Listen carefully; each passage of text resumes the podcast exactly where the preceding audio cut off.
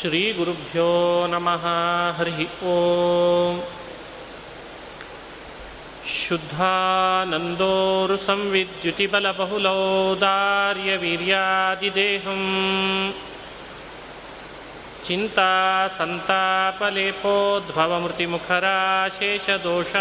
ದೂರಂ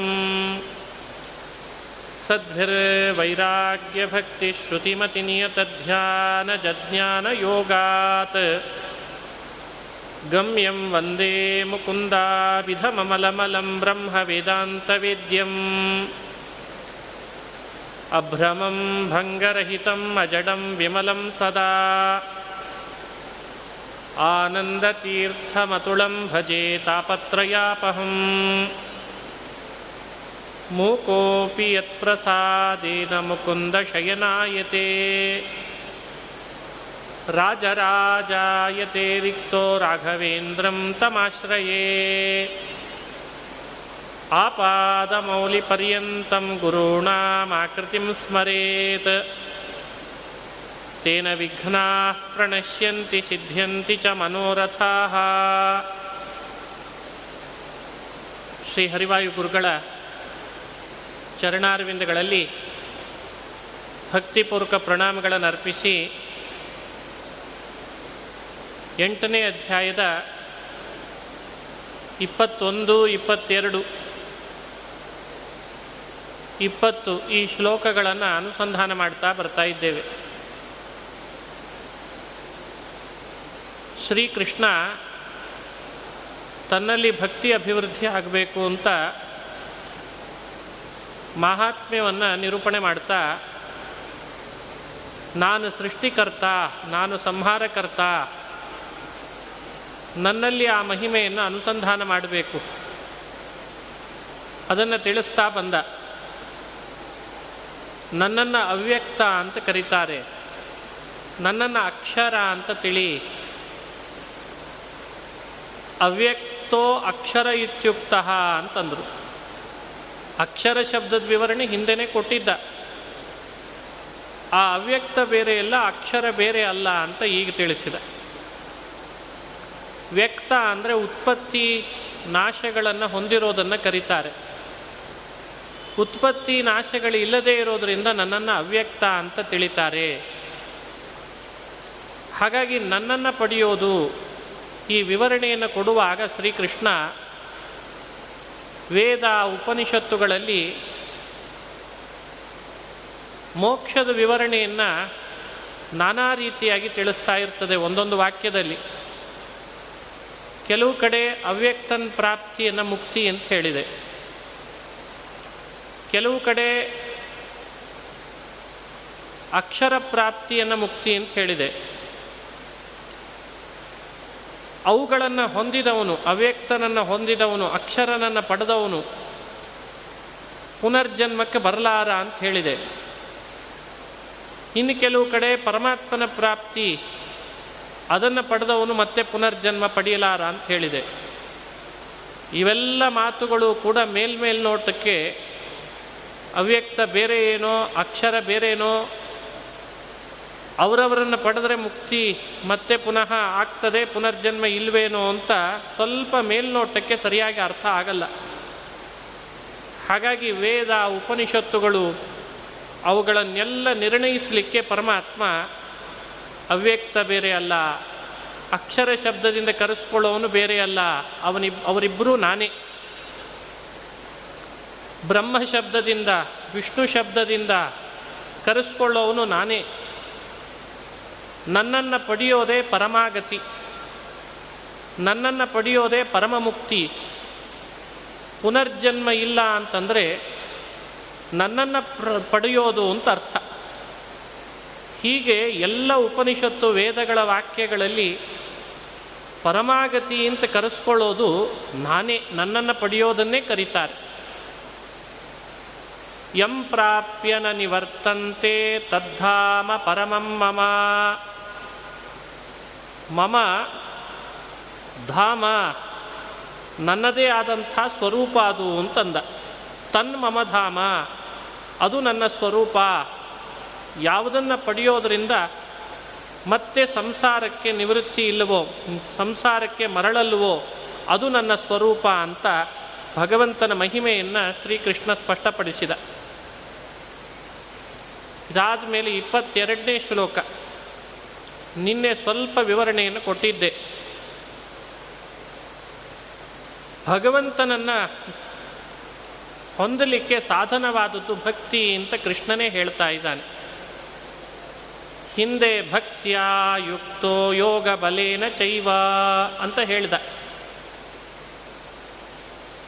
ಭಕ್ತಿನೇ ಪರಮಾತ್ಮನ ಪ್ರಾಪ್ತಿಗೆ ಸಾಧನ ಅಂತ ಹೇಳ್ದ. ಬರೀ ಭಕ್ತಿಯಲ್ಲ ಸಾಧನಾಂತರಗಳಿಂದ ಸಹಿತವಾದ ಭಕ್ತಿ ಅಂತ ತಿಳಿಸಿದ. ಯೋಗ ಬೇಕು, ಇಂದ್ರಿಯಗಳನ್ನು ನಿಗ್ರಹಿಸಿಕೊಳ್ಬೇಕು, ಅವೆಲ್ಲ ಸೇರಿ ಭಕ್ತಿ ಪರಮಾತ್ಮನ ಪ್ರಾಪ್ತಿಗೆ ಸಾಧನ ಅಂತ ನಿರೂಪಣೆ ಮಾಡಿದ ಕೃಷ್ಣ. ಸಾಧನಾಂತರಗಳಿಂದ ಸಹಿತವಾದ ಭಕ್ತಿ ಅಂದಾಗ ಸಾಧನಾಂತರ ಅನ್ನೋದರಿಂದ ಸಂಶಯ ಬರಲಿಕ್ಕೆ ಅವಕಾಶ ಇದೆ.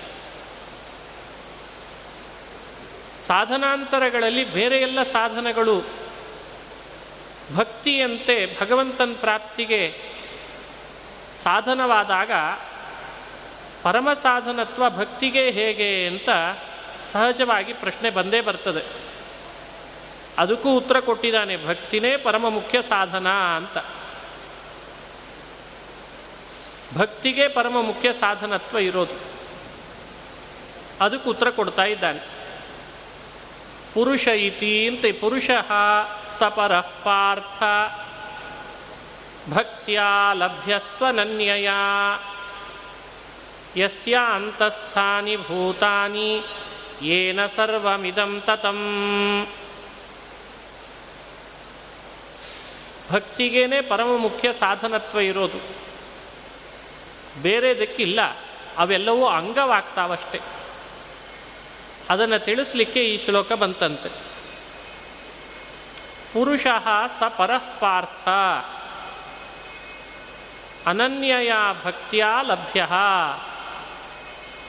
ನಿನ್ನೆ ತಿಳಿಸುವಾಗ ಅನನ್ಯಯ ಭಕ್ತಿಯ ಲಭ್ಯ ಅಂತ. ಅನನ್ಯವಾದಂಥ ಭಕ್ತಿಯಿಂದ ಮಾತ್ರ ಪರಮಾತ್ಮನನ್ನು ನಾವು ಪಡೀಲಿಕ್ಕೆ ಸಾಧ್ಯ ಆಗ್ತದಂತೆ. ಪರಹ ಸಹ ಪುರುಷ ಅನನ್ಯಯ ಭಕ್ತಿಯ ಲಭ್ಯ. ಹೇ ಪಾರ್ಥ, ಹೇ ಅರ್ಜುನನೇ, ಅನನ್ಯ ಭಕ್ತಿ ಮಾಡಿದರೆ ಮಾತ್ರ ಆ ಪರಮಾತ್ಮ ಸಿಗಲಿಕ್ಕೆ ಸಾಧ್ಯ ಅಂತಂದ. ವಿವರಣೆಯಲ್ಲಿ ಯಸ್ಯಾಂತಸ್ಥಾನಿ ಭೂತಾನಿ, ಏನ ಸರ್ವಮಿದಂ ತತಂ ಅಂತಂದ ಕೃಷ್ಣ.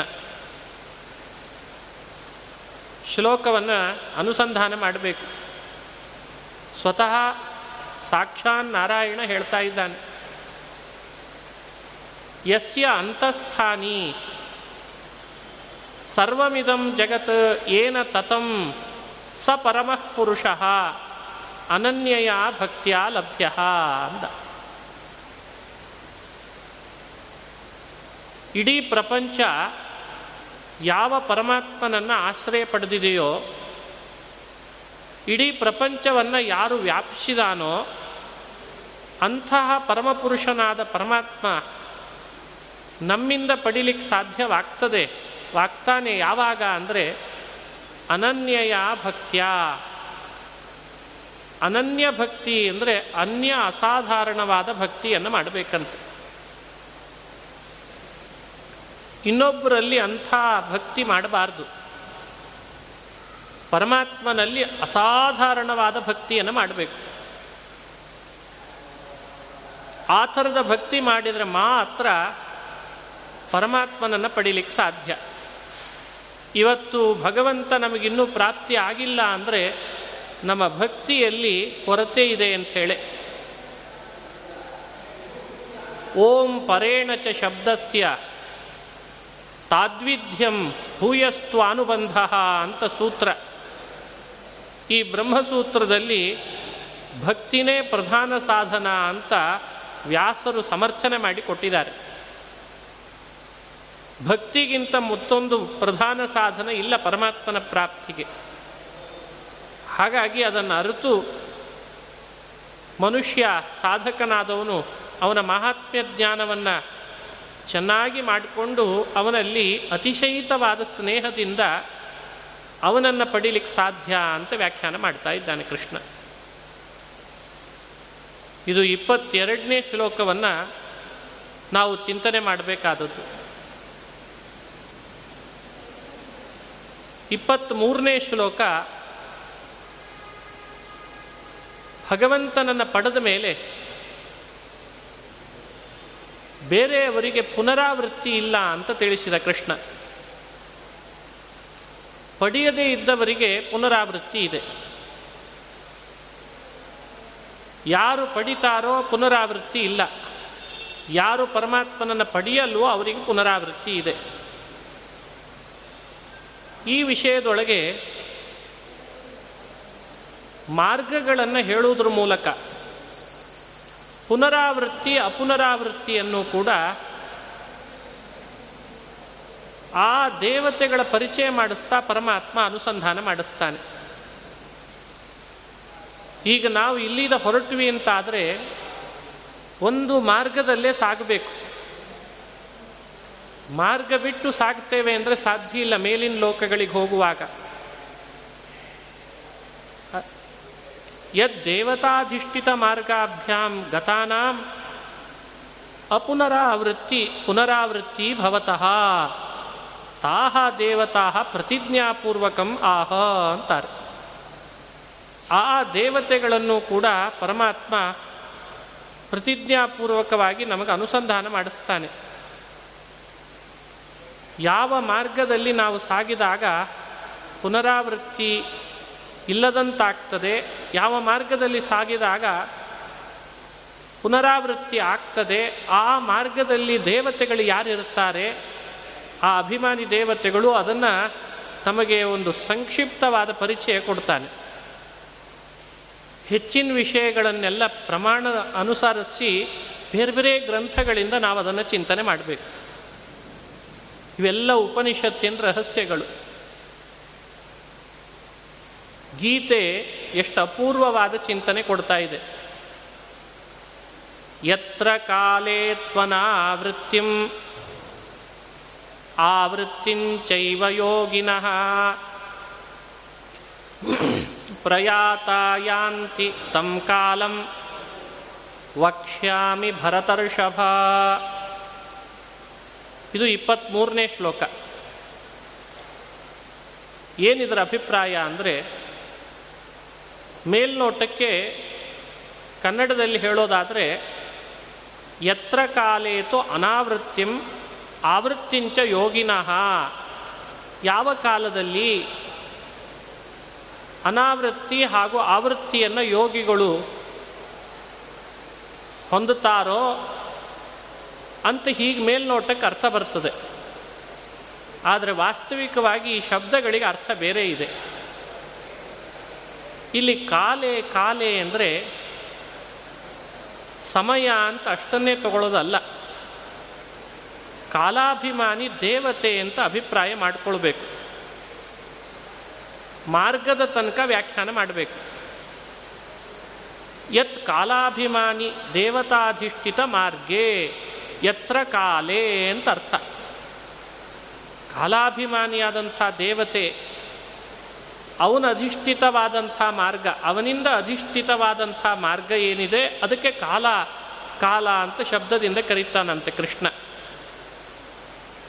ಕಾಲಾಭಿಮಾನಿ ದೇವತಾಧಿಷ್ಠಿತವಾದ ಮಾರ್ಗ ಅಂತ ಒಂದಿದೆ.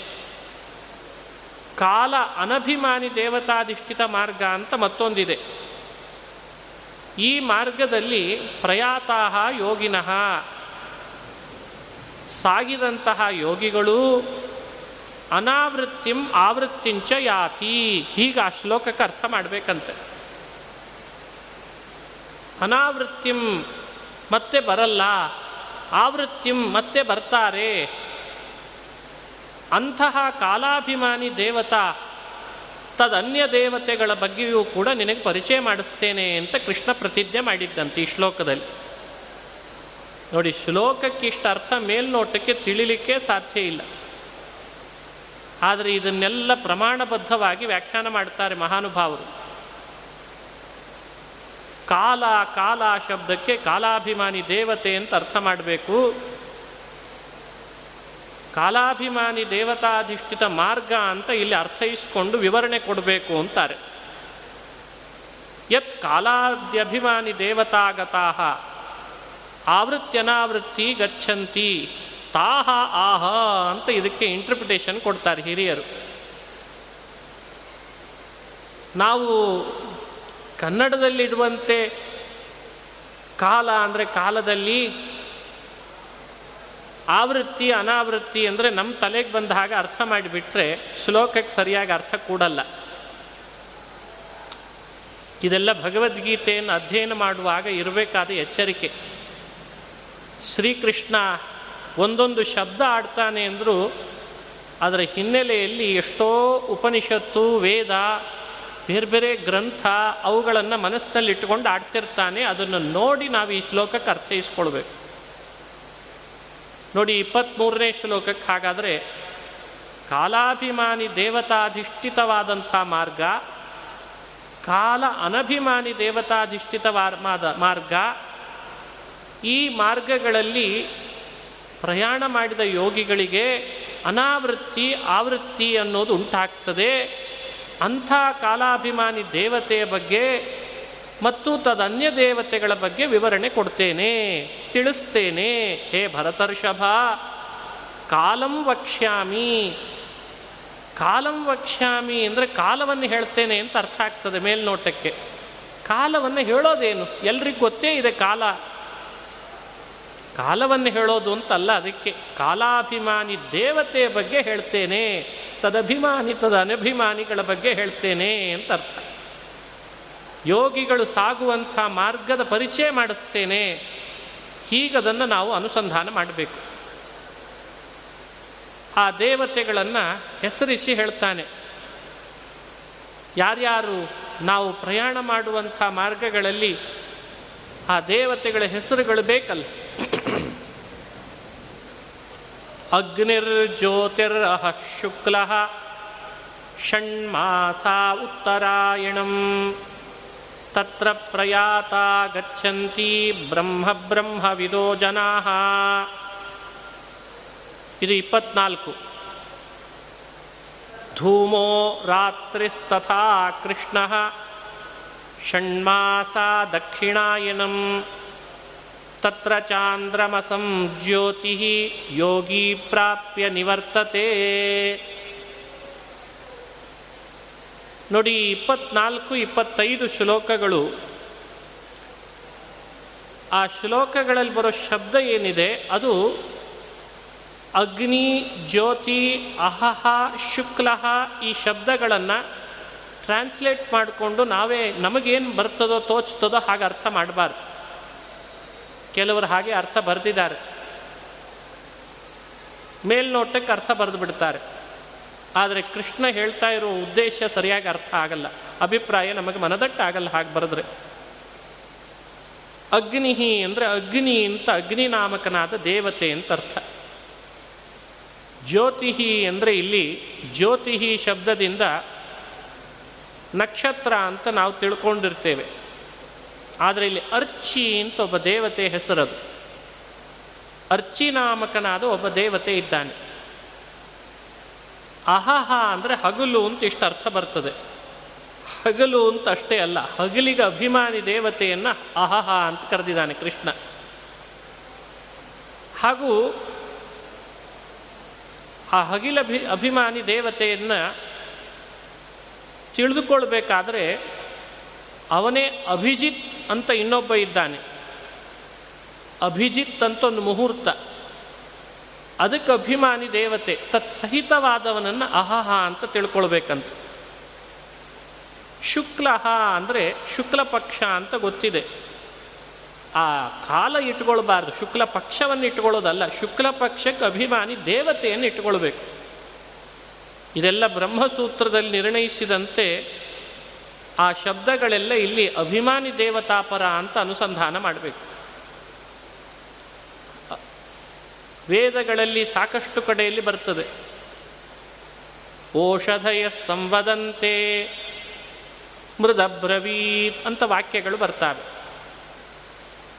ವೇದಗಳಲ್ಲಿ ಮಣ್ಣು ಮಾತನಾಡಿತು ಓಷಧಿಗಳು ಮಾತನಾಡಿತು ಅಂತೆಲ್ಲ ಹೇಳ್ತದೆ. ಅಚೇತನವಾದ ಔಷಧಿ ಮಾತನಾಡಲಿಕ್ಕೆ ಸಾಧ್ಯವಾ? ಯುಕ್ತಿ ವಿರೋಧ ಬರಲ್ವೇ? ಮಣ್ಣು ಅಚೇತನ, ಅದು ಎಂದೂ ಮಾತನಾಡಲ್ಲ ಅಂತ ನಾವು ಪ್ರತ್ಯಕ್ಷವಾಗಿ ನೋಡ್ತಿದ್ದೇವೆ. ಮೇಲಾಗಿ ಯುಕ್ತಿನೂ ಇದೆ, ಅಚೇತನವಾದದ್ದು ಯಾವತ್ತೂ ಮಾತನಾಡಲ್ಲ ಅಂತ.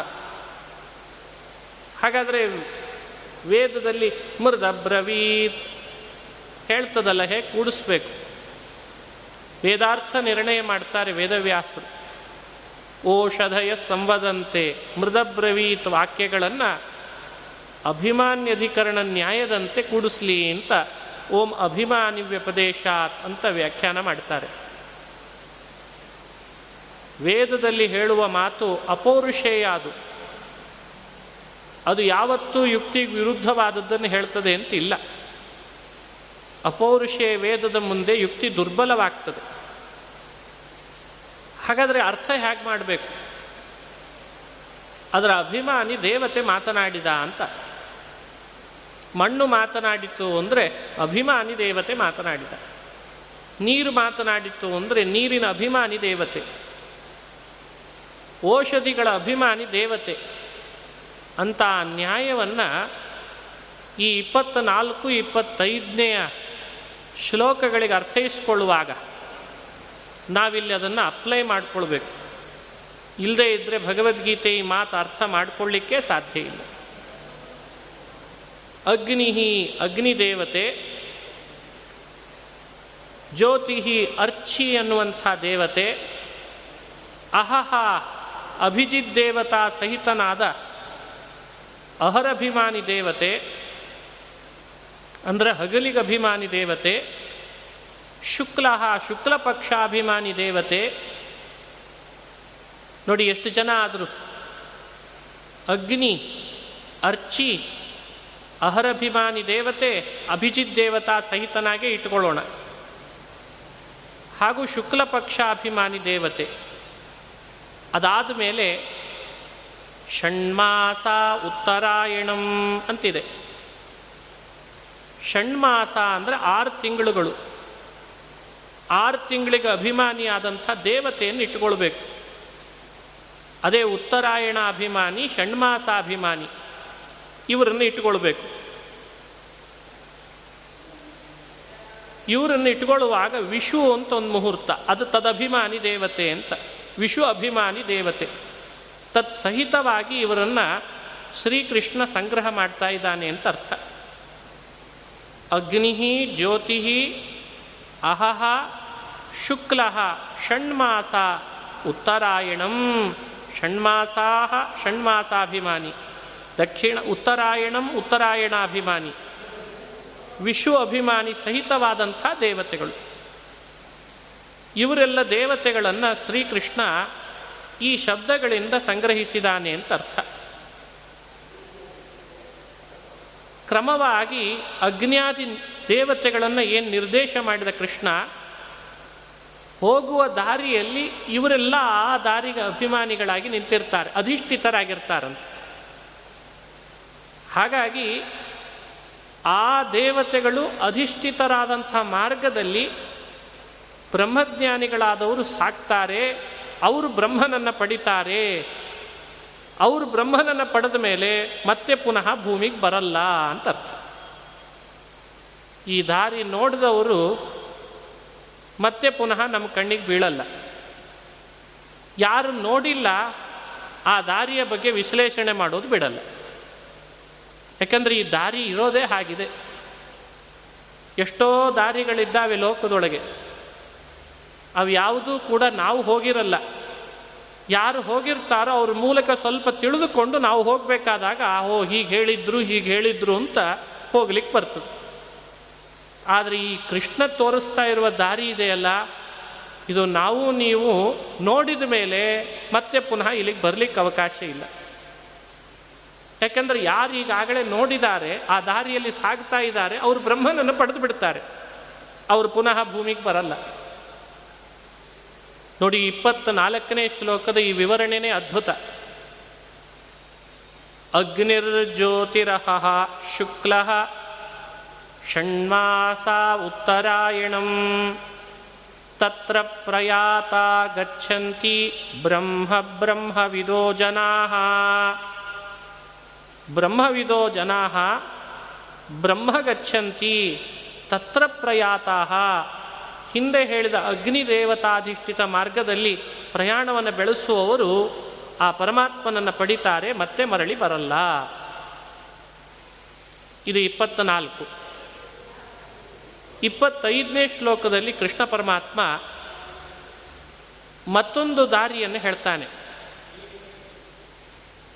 ಅಗ್ನಿ, ಅರ್ಚಿ ಹಾಗೂ ಅಹರಭಿಮಾನಿ ದೇವತೆ ಇವುಗಳನ್ನು ಇಟ್ಟುಕೊಂಡು ಹೇಳಿದ ದಾರಿ ಒಂದು. ಇನ್ನೊಂದು ದಾರಿ ಇದೆ. ಧೂಮೋ ರಾತ್ರಿಸ್ತಥಾ ಕೃಷ್ಣ ಷಣ್ಮಾಸ ದಕ್ಷಿಣಾಯನಂ. ತತ್ರ ಚಾಂದ್ರಮಸಂ ಜ್ಯೋತಿ ಯೋಗಿ ಪ್ರಾಪ್ಯ ನಿವರ್ತತೆ. ಇಲ್ಲೂ ಹಿಂದೆ ಹೇಳಿದಂತೆ ಆ ಅಭಿಮಾನಿ ದೇವತೆಗಳನ್ನೇ ಇಟ್ಕೊಳ್ಬೇಕು ಧೂಮಃ ಅಂತಂದರೆ ಅದು ಧೂಮಕ್ಕೆ ಅಭಿಮಾನಿಯಾದ ಒಬ್ಬ ದೇವತೆ ಹೆಸರಂತೆ. ಹಿಂದೆ ಅಗ್ನಿಹಿ ಅಂದರೆ ಆ ದೇವತೆಯ ಹೆಸರು ಹೇಗೋ ಹಾಗೆ, ಧೂಮಾದಿ ದೇವತೆ ಅಂತ ಅರ್ಥ. ತದಧಿಷ್ಠಿತವಾದ ಮಾರ್ಗ. ರಾತ್ರಿಹಿ ಅಂದರೆ ರಾತ್ರಿಗೆ ಅಭಿಮಾನಿ ದೇವತೆಗೆ ರಾತ್ರಿ ಅಂತ ಕರೀತಾರಂತ ಉಪನಿಷತ್ತುಗಳಲ್ಲಿ. ಹಾಗೆ ಕೃಷ್ಣ ಅಂದರೆ ಕೃಷ್ಣ ಪಕ್ಷಾಭಿಮಾನಿ ಅಂತ ಅರ್ಥ. ಇಲ್ಲಿಯೂ ಷಣ್ಮಾಸಾಭಿಮಾನಿ ದೇವತೆ ದಕ್ಷಿಣಾಯನಂ, ದಕ್ಷಿಣಾಯನಕ್ಕೆ ಅಭಿಮಾನಿಯಾದಂಥ ದೇವತೆಯನ್ನು ಇಟ್ಟುಕೊಳ್ಬೇಕು. ತದಧಿಷ್ಠಿತವಾದ ಮಾರ್ಗದಲ್ಲಿ ಯೋಗಿ ಅಂದರೆ ಕರ್ಮಯೋಗಿ ಅಂತ ಅರ್ಥ. ಹಿಂದೂ ಕೂಡ ಕೃಷ್ಣ ಹೇಳುವಾಗ, ಯೋಗಿ ಅಂತ ತಿಳಿಸಿದಾನೆ, ಅಲ್ಲಿ ಬ್ರಹ್ಮವಿಧ ಅಂತಂದ್ರ. ಇಪ್ಪತ್ತ್ಮೂರರಲ್ಲಿ ಹೇಳುವಾಗ ಬ್ರಹ್ಮಜ್ಞಾನಿಗಳ ಬಗ್ಗೆ, ಇಲ್ಲಿ ಹೇಳುವಾಗ ಕರ್ಮಯೋಗಿಗಳ ಬಗ್ಗೆ ತಿಳಿಸ್ತಾ ಇದ್ದಾನೆ. ಅದನ್ನು ನಾವು ಅನುಸಂಧಾನ ಮಾಡಬೇಕು. ಇಲ್ಲಿ ಯೋಗಿ ಅಂತ ವಿಶೇಷಣ ಕೊಟ್ಟಿದ್ದರಿಂದ ಇದು ಕರ್ಮಯೋಗಿಗಳ ಬಗ್ಗೆನೇ, ಹಿಂದೆ ಬ್ರಹ್ಮವಿಧ ಅಂತ ಹೇಳಿದ್ರಿಂದ ಅದು ಬ್ರಹ್ಮಜ್ಞಾನಿಗಳ ಬಗ್ಗೆನೇ ಅಂತ ಅನುಸಂಧಾನ ಮಾಡಲಿಕ್ಕೆ ಹೇಳಿದ್ದಂತೆ. ಈ ವಿಶೇಷಣಗಳು ಒಂದು ಸೂಚನೆ ಮಾಡ್ತಾವೆ ನಮಗೆ. ಜ್ಞಾನ ಸಾಧ್ಯ ಹಾಗೂ ಕರ್ಮ ಸಾಧ್ಯವಾದ ಮಾರ್ಗಗಳೇ ಇವೆರಡು ಅಂತ. ಯಾರು ಜ್ಞಾನವನ್ನು ಚೆನ್ನಾಗಿ ಮಾಡಿಕೊಂಡಿರ್ತಾರೆ, ಅವರು ಅಗ್ನಿದೇವತಾಕವಾದ ಮಾರ್ಗದಲ್ಲಿ ಸಾಗಲಿಕ್ಕೆ ಸಾಧ್ಯವಾಗ್ತದೆ. ಕರ್ಮ ಚೆನ್ನಾಗಿ ಮಾಡ್ತಿರ್ತಾರೆ, ಅವರು ಈಗ ತಾನೇ ಹೇಳಿದಂತೆ ಧೂಮದೇವತಾಕವಾದ ಮಾರ್ಗಗಳಲ್ಲಿ ಸಾಗಲಿಕ್ಕೆ ಬರ್ತದಂತೆ. ಇರೋದೇ ಇವೆರಡು ಮಾರ್ಗಗಳು. ಈ ಮಾರ್ಗಗಳನ್ನು ಕೂಡ ಅಂತ್ಯಕಾಲದಲ್ಲಿ ಸ್ಮರಣೆ ಮಾಡಿಕೊಳ್ಳಿ ಅಂತಂತಾರೆ. ನಾವು ಅಂತ್ಯಕಾಲದಲ್ಲಿ ಎರಡು ಥರದ ಮಾರ್ಗಗಳಿದ್ದಾವೆ. ಅದು ಅಗ್ನಿದೇವತಾ ಈಗ ತಾನೇ ಹೇಳಿದಂತೆ ಅಗ್ನಿ, ಜ್ಯೋತಿ, ಅಹಹ, ಈ ಅಭಿಮಾನಿ ಅಧಿಷ್ಠಿತ ದೇವತಾಕ ಮಾರ್ಗ. ಧೂಮ, ರಾತ್ರಿ, ಕೃಷ್ಣ ಪಕ್ಷ, ತದಭಿಮಾನಿ ದೇವತಾ ಅಧಿಷ್ಠಿತವಾದ ಮಾರ್ಗ.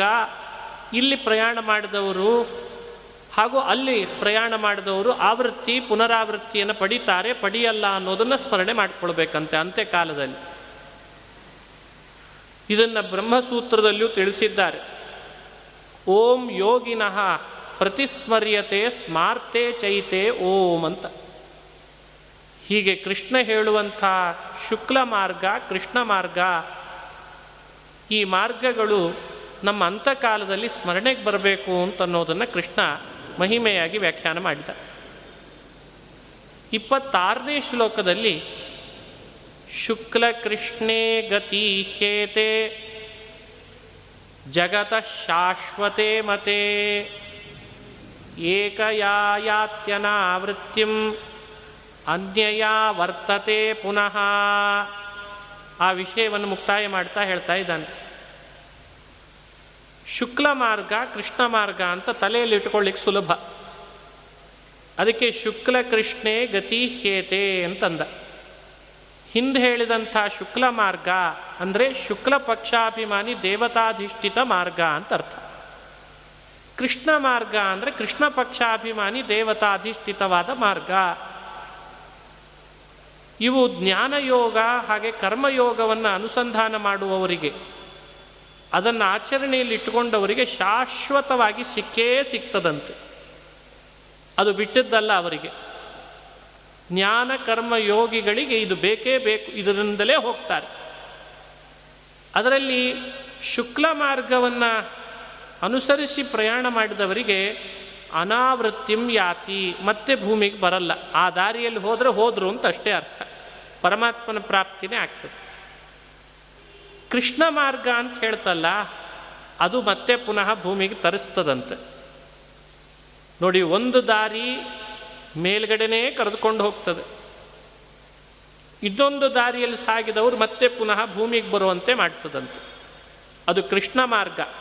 ಅಂದರೆ ಧೂಮಾಭಿಮಾನಿ ರಾತ್ರಿ ಅಭಿಮಾನಿ ಕೃಷ್ಣ ಪಕ್ಷಾಭಿಮಾನಿ, ಷಣ್ಮಾಸಾಭಿಮಾನಿ, ದಕ್ಷಿಣಾಯನಾಭಿಮಾನಿ, ಚಾಂದ್ರಮಸ ಅಂದದ್ರಿಂದ ಚಂದ್ರ ಅದರ ಅಭಿಮಾನಿ ಇವರನ್ನ ಅಧಿಷ್ಠಿತವಾದ ಮಾರ್ಗವನ್ನು ಆಶ್ರಯಿಸಿದವನು ಮತ್ತೆ ಪುನಃ ಭೂಮಿಗೆ ಬಂದೇ ಬರ್ತಾನೆ.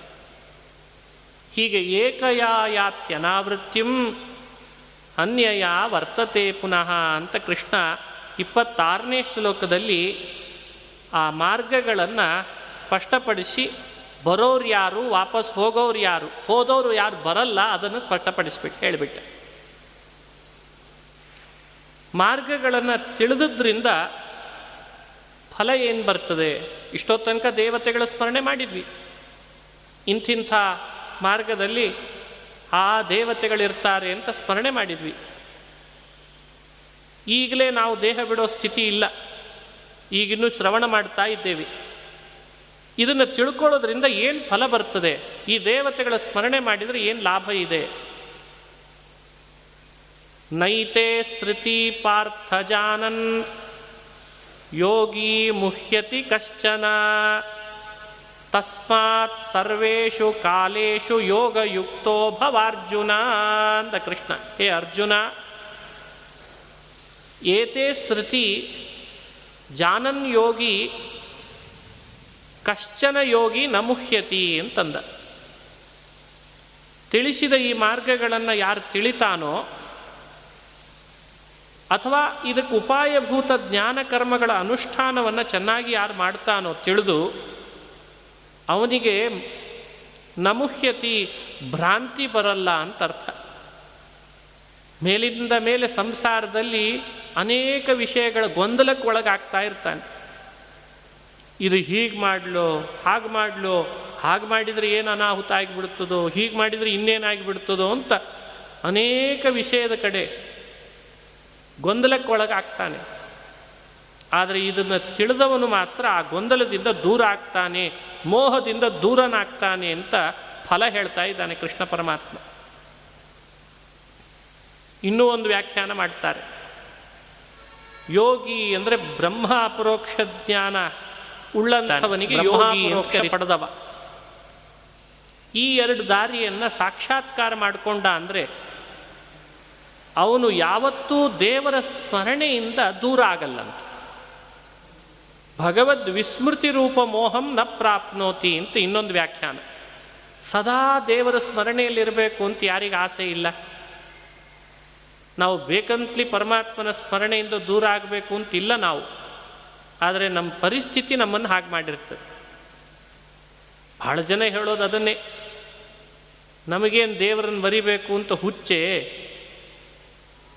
ಯಾವಾಗಲೂ ನೆನಪಿಟ್ಟುಕೊಳ್ಬೇಕು, ಅವನ ಮಹಿಮೆ ನೆನಪು ಬರ್ತಿರಬೇಕು, ಕ್ಷಣ ಕ್ಷಣಕ್ಕೆ ಅವನು ಸ್ಮರಣೆಯಲ್ಲಿ ಬರ್ತಿರಬೇಕು ಅಂತ ಆಸೆ ಇದೆ. ಆದರೆ ಪರಿಸ್ಥಿತಿ ಹಾಗೆ ಮಾಡ್ತಿರಲ್ಲ.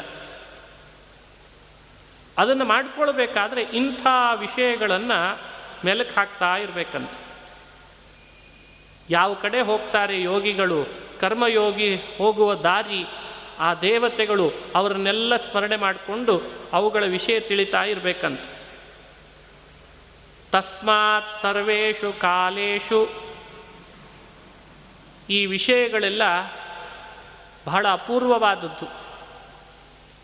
ಯೋಗವೇ ನಿಜವಾಗಲೂ ಮೋಕ್ಷಕ್ಕೆ ಸಾಧನವಾದದ್ದು.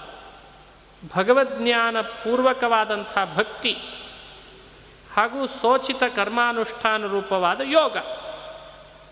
ಇವುಗಳಿಂದ ನಾವು ಕೂಡಿ ಸಾಧನದಲ್ಲಿ ತೊಡಗಬೇಕು. ಅದು ನಮಗೆ ಸದ್ಗತಿ ಕಾರಣ ಆಗ್ತದೆ ಅಂತ ಇಪ್ಪತ್ತೇಳನೇ ಶ್ಲೋಕದಲ್ಲಿ ಅದನ್ನು ಮುಕ್ತಾಯ ಮಾಡಿದ. ನೈತೆ ಸೃತಿ ಪಾರ್ಥ ಜಾನನ್ ಯೋಗಿ ಮುಹ್ಯತಿ ಕಶ್ಚನ. ತಸ್ಮಾತ್ ಸರ್ವೇಷು ಕಾಲೇಶು ಯೋಗಯುಕ್ತೋ ಭವಾರ್ಜುನ ಅಂದರೆ ಇಷ್ಟರ್ಥ ಬಂತು. ಭಗವಂತನ ಜ್ಞಾನ ಭಗವಂತನಲ್ಲಿ ಮಾಡುವ ಭಕ್ತಿ ತತ್ಪೂರ್ವಕವಾದ ಕರ್ಮಾನುಷ್ಠಾನ, ನಿಷ್ಕಾಮವಾದ ಕರ್ಮಾನುಷ್ಠಾನ, ನಮಗೆ ವಿಹಿತವಾದ ಕರ್ಮಾನುಷ್ಠಾನ, ಅದೇ ಯೋಗ. ಯೋಗಯುಕ್ತೋ ಭವ ಅಂದರೆ ಕರ್ತವ್ಯ ಕರ್ಮ ಅನುಷ್ಠಾನದಲ್ಲಿ ರತನಾಗು ಅಂತ ಅರ್ಥ. ಯೋಗ ಅಂದರೆ ಈ ದೈಹಿಕವಾದ ವ್ಯಾಯಾಮ ಅಂತ ಅರ್ಥ ಅಲ್ಲ ಇನ್ನೆಲ್ಲ. ಕೆಲವರಿಗೆಲ್ಲ ಯೋಗಯುಕ್ತೋ ಭವ ಅಂದ ಕೂಡಲೇ ವ್ಯಾಯಾಮ ಮಾಡು ಅಂತ ಅರ್ಥ ಆಗಿಬಿಟ್ಟಿದೆ. ಶ್ರೀಕೃಷ್ಣ ಅರ್ಜುನನಿಗೆ ವ್ಯಾಯಾಮ ಮಾಡಲಿಕ್ಕೆ ಹೇಳಬೇಕೆ? ಧನುರ್ಧಾರಿಗಳಲ್ಲಿ ಅಗ್ರಗಣ್ಯನಾದಂಥ ಅರ್ಜುನ ಶ್ರೀಕೃಷ್ಣನಿಂದ ಯೋಗಾಭ್ಯಾಸ ಕಲೀಲಿಕ್ಕೆ ಭಗವದ್ಗೀತೆನೆ. ಅವನಿಗೆ ಗೊತ್ತೇ ಇತ್ತು ಯೋಗ ಮಾಡೋದು, ಪ್ರಾಣಾಯಾಮ ಮಾಡೋದು, ಅದೆಲ್ಲ ದ್ರೋಣಾಚಾರ್ಯರ ಗುರುಕುಲದಲ್ಲಿ ಶಿಕ್ಷಣ ಪಡೆಯೋ ಮೊದಲೇ ಕಲ್ತುಬಿಟ್ಟಿದ್ದ. ಹಾಗಾಗಿ ಯೋಗ ಅನ್ನೋ ಶಬ್ದವನ್ನು ಸ್ವಹಿತ ಕರ್ಮಾನುಷ್ಠಾನ ಅನ್ನೋ ಅರ್ಥದಲ್ಲಿ ಬಳಸ್ತಾ ಇರ್ತಾನೆ ಕೃಷ್ಣ. ಅದರ ವಿವರಣೆ ಎರಡನೇ ಅಧ್ಯಾಯದಲ್ಲಿ ತಿಳಿಸಿದ್ದಾನೆ. ಮತ್ತೆ ಅಲ್ಲೇ ಉಪಸಂಹಾರ ಮಾಡುತ್ತಾನೆ, ಯೋಗಯುಕ್ತೋ ಭವಾರ್ಜುನ. ಅಧ್ಯಾಯದ ಪ್ರಾರಂಭದಲ್ಲಿ ಎಷ್ಟು ಪ್ರಶ್ನೆ ಕೇಳಿದ್ದ ಅರ್ಜುನ, ಅಂತ್ಯಕಾಲದಲ್ಲಿ ನಿನ್ನನ್ನು ಹೇಗೆ ಸ್ಮರಿಸಬೇಕು, ಆ ಸ್ಮರಣೆಯ ಪ್ರಕಾರಗಳನ್ನು ತಿಳಿಸು, ಅದನ್ನೆಲ್ಲ ಹೇಳ್ತಾ ಬಂದ. ಹಾಗೂ ದೇಹ ಬಿಡುವ ಕ್ಷಣಗಳಲ್ಲಿ ಯೋಗಿಗಳು ಅಂದರೆ ಸಾಧಕರು ಎರಡು ರೀತಿ ಇದ್ದಾರೆ. ಕೆಲವು ಸಾಧಕರು ಶ್ವಾಸವನ್ನು ಜಯಿಸಿ ದೇಹ ಬಿಡುವ ಕ್ಷಣಗಳಲ್ಲಿ ಭ್ರೂಮಧ್ಯಕ್ಕೆ ಪ್ರಾಣನನ್ನು ತಂದು ಬ್ರಹ್ಮರಂಧ್ರದಿಂದ ದೇಹ ಬಿಡ್ತಾರೆ. ಅವರು ಮುಕ್ತಿಯನ್ನು ಪಡಿತಾರೆ. ಅವರು ಒಂದು ರೀತಿ. ಜ್ಞಾನ, ಭಕ್ತಿ, ವೈರಾಗ್ಯಗಳನ್ನು ಅತಿ ಹೆಚ್ಚು ಮಾಡಿ ಅವರೂ ದೇಹ ಬಿಡ್ತಾರೆ. ಅವರಿಗೂ ಮುಕ್ತಿ ಇದೆ ಅಂತ ಅವರು ಒಂದು ರೀತಿ. ಅದನ್ನು ಪರಿಚಯನೂ ಮಾಡಿಸಿದ. ಅನ್ ಮತ್ತು ಭಗವಂತ ಅಂತ್ಯಕಾಲದಲ್ಲಿ ಸ್ಮರಣೆ ಮಾಡಬೇಕಾದ್ರೆ ಅವನ ಗುಣಗಳು ಹ್ಯಾಕ್ ಚಿಂತನೆ ಮಾಡಬೇಕು. ಅದನ್ನು ಹೇಳಿದ. ಸೃಷ್ಟಿ ಮತ್ತು ಸಂಹಾರಗಳು ನನ್ನಿಂದ ನಡೀತದೆ, ಆ ಮಹಿಮೆಯನ್ನು ಈ ಅಧ್ಯಾಯದಲ್ಲಿ ಸ್ಪಷ್ಟಪಡಿಸಿದ. ಅದು ಸ್ಮರಣೆಗೆ ಬರಬೇಕು. ಪುನರಾವೃತ್ತಿ ಯಾರಿಗೆ, ಪುನರಾವೃತ್ತಿ ಯಾರಿಗಿಲ್ಲ ಅನ್ನೋ ವಿಷಯವನ್ನು ವ್ಯಾಖ್ಯಾನ ಮಾಡಿದ, ಮಾರ್ಗಗಳನ್ನು ಪರಿಚಯ ಮಾಡಿಸಿದ.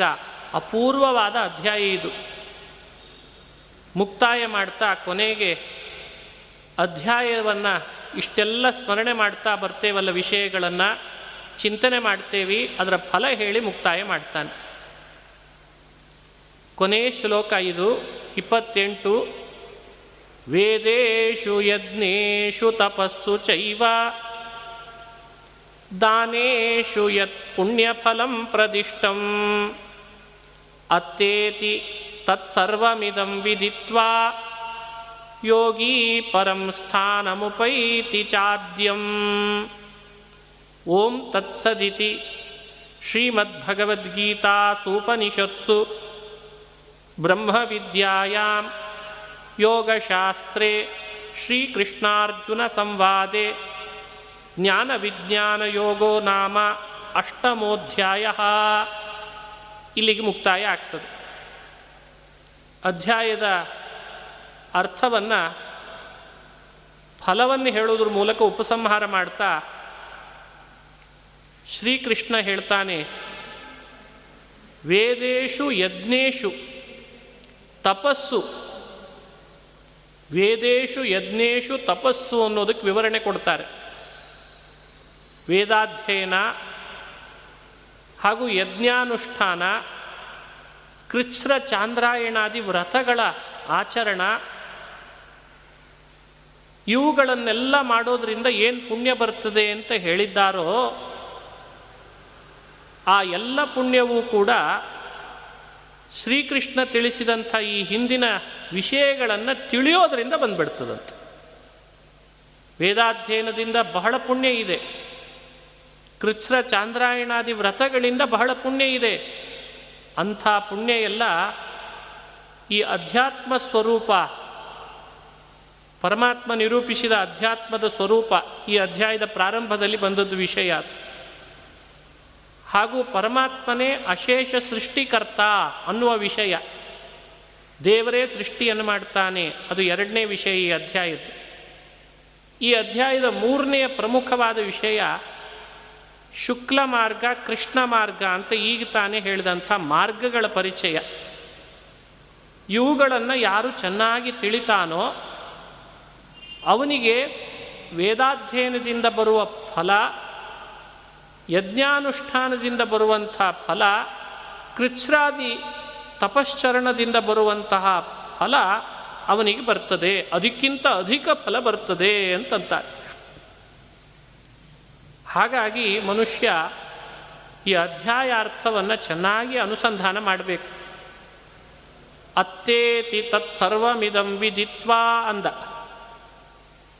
ಪುಣ್ಯ ಅವುಗಳಿಂದ ಬರುವಷ್ಟೇ ಬರ್ತದೆ ಅಂತಲ್ಲ, ಅವುಗಳಿಗಿಂತ ಅತಿ ಹೆಚ್ಚು ಪುಣ್ಯ ಇದಕ್ಕೆ ಬರ್ತದಂತೆ. ಯೋಗಿ ಪರಂ ಸ್ಥಾನಮುಪೈತಿ. ಏನು ಪುಣ್ಯ ಬಂದ ಮೇಲೆ ಇವನಿಗಾಗುವ ಲಾಭ? ಬಂತು, ಪುಣ್ಯ ಬಂತೀಗ ಶ್ರವಣ ಮಾಡಿದ್ವಿ, ಜ್ಞಾನ ಬಂತು, ಪುಣ್ಯ ಬಂತು. ಅದಕ್ಕಿಂತ ಹೆಚ್ಚಿನ ಪುಣ್ಯ ಬಂತು. ವೇದಾಧ್ಯಯನಾದಿಗಳಿಂದ ಬರುವ ಪುಣ್ಯಕ್ಕಿಂತ ಹೆಚ್ಚಿನ ಫಲ ಬಂತು, ಮುಂದೇನು? ಪುಣ್ಯ ಬಂದರೆ ತಾನೇ ಜ್ಞಾನ ಬರಲಿಕ್ಕೆ ಸಾಧ್ಯ. ಜ್ಞಾನ ಬರ್ತಿದೆ ಅಂದರೆ ಅದ್ರ ಹಿಂದೊಂದು ಪುಣ್ಯ ಇದೆ ಅಂತ ಹೇಳಿ ಅರ್ಥ ಅಂತೆ. ಸುಖ ಅನುಭವಿಸ್ತಿದ್ದೇವೆ ಅಂದ್ರೆ ಹಿಂದೆಲ್ಲೋ ಪುಣ್ಯ ಮಾಡಿದ್ದೇವೆ ಅಂತ ಹೇಳಿ ಅರ್ಥ. ದುಃಖ ನಮ್ಮಿಂದ ದೂರ ಆಗಿದೆ, ಬಂದಿಲ್ಲ ದುಃಖ ಈಗ ಸ್ವಲ್ಪ ದಿವಸ ಅಂದರೆ, ಓಹೋ, ನಮ್ಮಿಂದ ಯಾವುದೋ ಒಂದಿಷ್ಟು ಪುಣ್ಯ ನಡೆದಿದೆ ಅಂತ ಹೇಳಿ. ಸುಲಭವಾಗಿ ಊಹಿಸ್ಬೋದು. ಇನ್ನೂ ಮೊಬೈಲ್ನಲ್ಲಿ ನಾವು ನಂಬರ್ ಒತ್ತಿದರೆ ಇನ್ನೊಬ್ಬರನ್ನ ಕಾಂಟ್ಯಾಕ್ಟ್ ಮಾಡಲಿಕ್ಕೆ ಆಗ್ತಾ ಇದೆ ಅಂತಂದರೆ, ನಮ್ಮ ಹಣ ಇನ್ನೂ ಬ್ಯಾಲೆನ್ಸ್ ಇದೆ ಅಂತ ಅರ್ಥ. ನಾವು ಮಾಡಿದ ರೀಚಾರ್ಜ್ ಇನ್ನೂ ಇದೆ. ವ್ಯಾಲಿಡಿಟಿ ಮುಗಿದಿಲ್ಲ. ಸರಿ, ನಾವು ನಂಬರ್ ಒತ್ತಿದ್ರು ಇನ್ನೊಬ್ಬರಿಗೆ ಕಾಲು ಹೋಗ್ತಾ ಇಲ್ಲ ಅಂತ ಆದರೆ ನಮ್ಮ ಬ್ಯಾಲೆನ್ಸ್ ಮುಗಿದಿದೆ ಅಂತ ಅರ್ಥ. ಇವ್ರದ್ದೇ ಇಷ್ಟು ವ್ಯಾಪಾರದ ವ್ಯವಸ್ಥೆ. ಇನ್ನು ಭಗವಂತ ಮಾಡಿಟ್ಟ ವ್ಯವಸ್ಥೆಯನ್ನು ಮಾತ್ರ ನಂಬಲ್ಲ ಅಂದರೆ ಹೇಗೆ ಸಾಧ್ಯ? ಇದೇ ವಿಚಿತ್ರ. ರೋಗ ಬರ್ತಿದೆ ಅಂದರೆ ಪಾಪ ಹಿಂದಿದೆ ಅಂತ ಅರ್ಥ. ದುಃಖ ಬರ್ತಿದೆ ಅಂದರೆ ಪಾಪ ಇದೆ. ಬಂದಿಲ್ಲ ರೋಗ. ದುಃಖ ಆಗ್ತಾ ಇಲ್ಲ ಅಂದರೆ ಪುಣ್ಯ ಇದೆ ಅಂತ ಅರ್ಥ. ಹಾಗೆ ಸುಖ ಬರ್ತಿದೆ, ಪ್ರಶಸ್ತಿ, ಸನ್ಮಾನಗಳು, ನಾನಾ ರೀತಿ ವೈಭವ, ಪದವಿ, ಅನೇಕ ಜನರ ಹೊಗಳುವಿಕೆ ಬರ್ತಾ ಇದೆ ಅಂದರೆ ಅದರ ಹಿಂದೆ ಪುಣ್ಯ ಇದೆ ಅಂತ ಅರ್ಥ. ಹಾಗೆ ಭಗವದ್ಗೀತೆಯಂತಹ ಆಧ್ಯಾತ್ಮ ವಿದ್ಯೆ ನಮಗೆ ಬುದ್ಧಿಯಲ್ಲಿ ಹೋಗ್ತಾ ಇದೆ ಅಂದರೆ ಇದರ ಹಿಂದೆ ಬಹಳ ದೊಡ್ಡ ಪುಣ್ಯ ಹಿಂದಿದೆ ಅಂತ ಹೇಳಿ ಅರ್ಥ. ಕೇಳದವರಿಗೆಲ್ಲ ಜ್ಞಾನ ಬರ್ತದೆ ಅಂತ ಇಲ್ಲ ಓದಿದವರಿಗೆಲ್ಲ ಜ್ಞಾನ ಬರ್ತದೆ ಅಂತ ಇಲ್ಲ ಜ್ಞಾನದ ಹಿಂದೆ ಪುಣ್ಯ ಬೇಕು. ಆ ಪುಣ್ಯ ಇದ್ದರೆ ಮಾತ್ರ ಬರಲಿಕ್ಕೆ ಸಾಧ್ಯ. ಹಾಗಾಗಿ ಪರಮಾತ್ಮ ಅಂತಾನೆ, ಅವನಿಗೆ ಪುಣ್ಯ ಲಾಭ ಆಗ್ತದೆ. ಆ ಲಬ್ಧ ಪುಣ್ಯದಿಂದ ಜ್ಞಾನವಂತನಾಗ್ತಾನೆ. ಅತಿಶಯಿತವಾದ ಜ್ಞಾನ ಮತ್ತಷ್ಟು ಬರ್ತದೆ. ಆಮೇಲೆ ಆದ್ಯಂ ಸ್ಥಾನಂ ಉಪೈತಿ. ಜ್ಞಾನಯೋಗಿ ಅಂತಾಗಿಬಿಟ್ರೆ, ಜ್ಞಾನೋಪಾಯ ಅಂತ ಅವನಿಗೆ ಸಿಕ್ಕಿಬಿಟ್ರೆ, ಆದ್ಯಂ ಪರಂ ಸ್ಥಾನಂ. ಹಿಂದೆ ತಿಳಿಸಿದಂತೆ ಆ ಪರಮಾತ್ಮನ ಸ್ಥಾನ ಅದನ್ನು ಪಡಿತಾನೆ, ಅಂದರೆ ಮುಕ್ತಿಯನ್ನು ಪಡಿತಾನೆ ಅಂತ ಅರ್ಥ. ಇದಕ್ಕೆ ಸ್ಪಷ್ಟವಾಗಿ ತಿಳಿಸಿದ್ದಾರೆ. ಮಾರ್ಗ ಬ್ರಹ್ಮ ಮಾತ್ರ ಪರಾಮರ್ಶಕ ಅಂತಂತಾರೆ. ಮಾರ್ಗವು ಬ್ರಹ್ಮಚ ಯಃ ಪಶ್ಯೇತ್, ಸಾಕ್ಷಾದೇವ ಅಪರೋಕ್ಷತಃ ಸರ್ವಪುಣ್ಯಾತಿಗೋ ಮುಹ್ಯಾತ್.